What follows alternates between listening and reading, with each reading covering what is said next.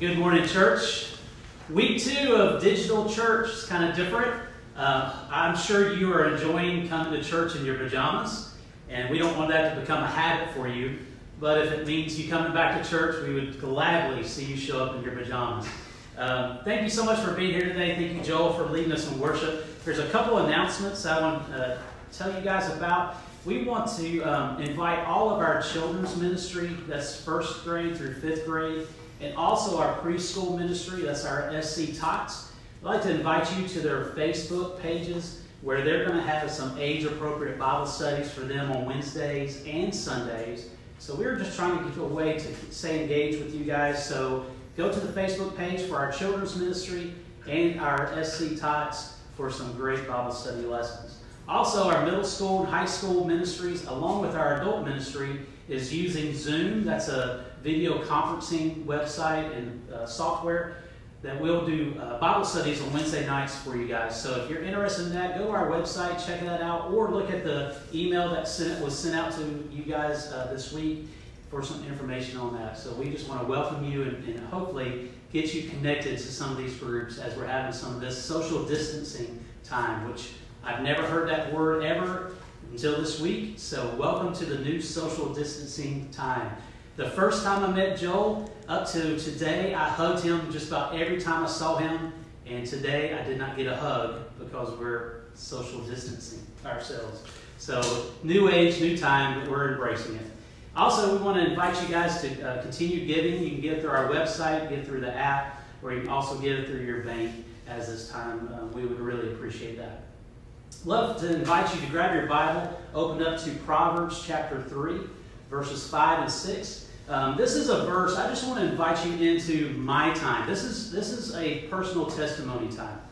That when I first read this verse, uh, these verses years ago, when I was early on in my faith as a teenager, I read them and I loved them. I mean, I, I, I loved the truth that was behind it, and I applied it to my life for several years. Up to this day, I'm still applying it. But today, I'm applying it a little bit differently. When I was younger, I read these verses, and, and in fact, they kind of just blessed me, but they also cursed me, which is kind of crazy to say because as I read them and applied them to my life, it became um, crippling to me. So I want you to grab uh, your, book and look at Proverbs chapter 3, verse 5 and 6, and we'll read it together. It says this Trust in the Lord with all your heart, and lean not on your own understandings. In all your ways, acknowledge Him, and He will make your path straight. When I first read that as a teenager, I thought, well, there's the, the key to life. That if I acknowledge Jesus Christ, if I put Him center of my life, everything's going to be great. He'll make all the decisions for me. Uh, life will be perfect. He'll tell me exactly what school to go to, what major to, to, to major in. That everything would be great if I acknowledged Him. But as I grew in my faith, I realized that I was just sitting and waiting on the Lord. That I really wasn't doing anything. I wasn't using the gifts, abilities, and the talents that God gave me to use. I was just simply just sitting and waiting on Him, which is good, which can also be bad. Because you find yourself just being paralyzed and just waiting on the Lord. You see, I want to be so obedient to Him that through my obedience I became disobedient. I just became centered and focused on myself and not really on Him. So I drew this picture to kind of help illustrate this. You can go through life like this, and many of us go through life like this that you are the center of your life. That through you, you make decisions on relationships, on school, on finances, on your health, on parenting, on marriage. That everything that you do goes through you. That you're the decision maker on all these. And your path is straight. You know, I told you when I first read this scripture, I applied it to my life, but I got very frustrated when I would look around to people who didn't have Jesus in their life, and it seems like their path was straighter than mine. That their, their path was more successful than my own path when I was trying to follow Jesus. And I was kind of confused that, wait a second, from your word, Jesus, you said if I acknowledge you that you'll make my path straight, but I'm looking to my left and right, and I'm struggling, and everybody else is being successful, and they don't have you in your life. And I kind of realize this that when you put yourself in the center of your life and everything flows through you, you can be successful. You can have a great marriage. You can have wonderful finances. You can go to the right school. You can have the right degree. But you're losing the purpose. I realized that the purpose of life is Jesus. That I wasn't dumb, I was smart. God gave me some abilities to use and some gifts to use, and I could use those. You see, I realized that life was like this that if I put Jesus in the center, that I don't just acknowledge him. You know how when I first read acknowledge, I thought, you know, you come into a, a, a party and stuff like that, and you say, hey, how you doing? You kind of acknowledge people that's in the room. That's not what it's saying. It's saying that do I tr- truly trust Jesus? It says, if I acknowledge him, if I trust him, if I put my sincere trust in him, if I acknowledge him, he will make my path straight. He'll give me purpose in life. So when I parent, I parent through Jesus. There's a purpose. My finances that I have, I, I, I, I use those for a purpose. I go to school for a purpose. My health, there's a purpose there. My work has purpose. What's the purpose? It's Jesus. You see, when I fully understood that, it gave me so much more freedom that I don't have to just sit and wait for Jesus. No, I can go with Jesus. In my office, I have three images that help me remember this. So the first image is this. Hopefully, you can see that. It's a picture of Jesus on the cross. And I love this image because I realize that it's only through Jesus that I can have life, that I have eternal life through Jesus. But I don't have just eternal life, I have life here on earth. I have a purpose filled life because of Jesus. So when I look at that picture, I always think of okay, it starts with Jesus. Jesus is my center, Jesus is my foundation, and everything goes through Jesus. But I also have this image here too.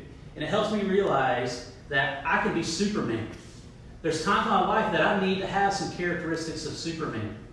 That I looked at, here, here's the characteristics. I, I Googled these. So I, I don't want you to think I'm making these up. These are characteristics of Superman noble personality, gentle, selfless, knowledge of right and wrong, ability to act decisively during a crisis. I love seeing this image of Superman because it reminds me that I can do things. I can be active. I can take Jesus into a crisis and I can act decisively. I can be a protector of the, the good. I can be a protector of the, those that are hurting because I'm acting like Jesus, but I have characteristics of a Superman. Here's another picture that I have. I love this guy. One of my heroes, John Wayne. I love John Wayne. Here's some characteristics of John Wayne I Googled. Here, here we go. You ready? Commitment to a mission. He's driven. He's tough. He doesn't lose his composure. And he has a never, never say quit attitude. So in life, there's times that I've got to keep going. During this challenging time that you and I are, are experiencing, my heart is broken for people who have lost their job, people whose hours have been cut, their pay has been cut. And my heart hurts for you. But my heart also hurts for those employers who are having to make those tough decisions to lay people off. That's not fun for them either. They're struggling with that. Companies that are closing or downsizing, it's a struggle. People who have lost their health care uh, because of this. Lord, I, am sorry. I, I wish I could take that away from you. And it's tough. But then there's times in our life that when those challenges come, we have to keep going. We have to be tough. We have to keep persevering. We've got to have some John Wayne in us that we're not going to be deterred. We're going to keep going. You see, in life, everything that we do as a follower of Christ is through Jesus. I realized something when I was in early in my um, college age life that Jesus was a hobby for me. That I would visit Jesus on the weekends. I would visit Jesus when it was kind of convenient. But when I got into college, I realized something that the relationship with Jesus isn't a hobby, it's a way of life. That if I partner with Jesus in life, He's going to equip me to do amazing things. He's going to use me in a powerful way. There's times that I got to push on. I got to have some Superman in me. There's times I got to have some John Wayne in me. I got to get it done. I just want to ask you something. Where are you? Who's the center of your life? Who's the foundation of your life? Is it you or is it Jesus? If it's you, you can pull it off, but you're living without a purpose. If it's Jesus, then you're living with a purpose. What do these, these things have in common? I'm going to list some products. I'm going to list a couple companies, okay? So what do these have in common? Super glue, penicillin, airbags, wristwatches, chocolate chip cookies, tea bags, Pizza Hut, 3M, Scotch tape. What, what do those have in common?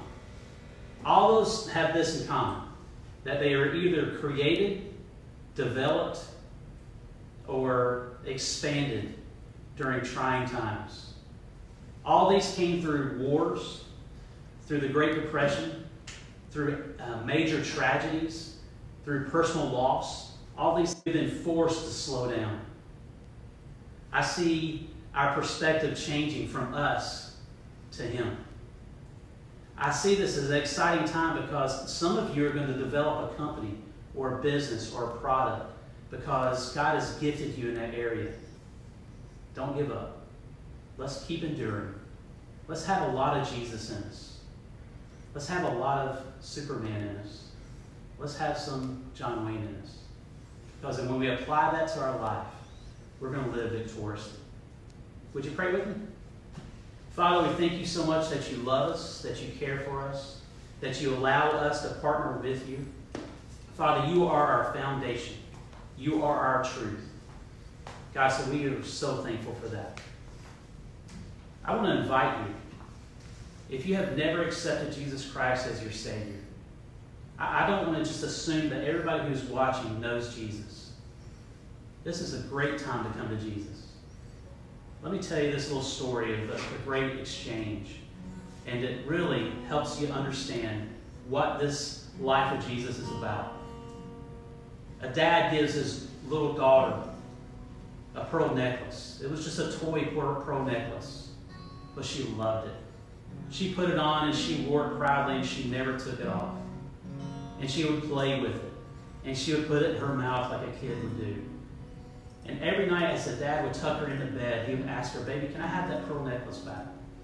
And she said, Daddy, I know. I love my pearl necklace. I just want to keep it. And he said, Okay, that's fine. This goes on for months, and every night the daddy would tuck her in and say, Baby, can I have your pearl necklace? No, Daddy, I love my pearl necklace. I want to keep my pearl necklace because I love it. Daddy would say, Okay, that's fine.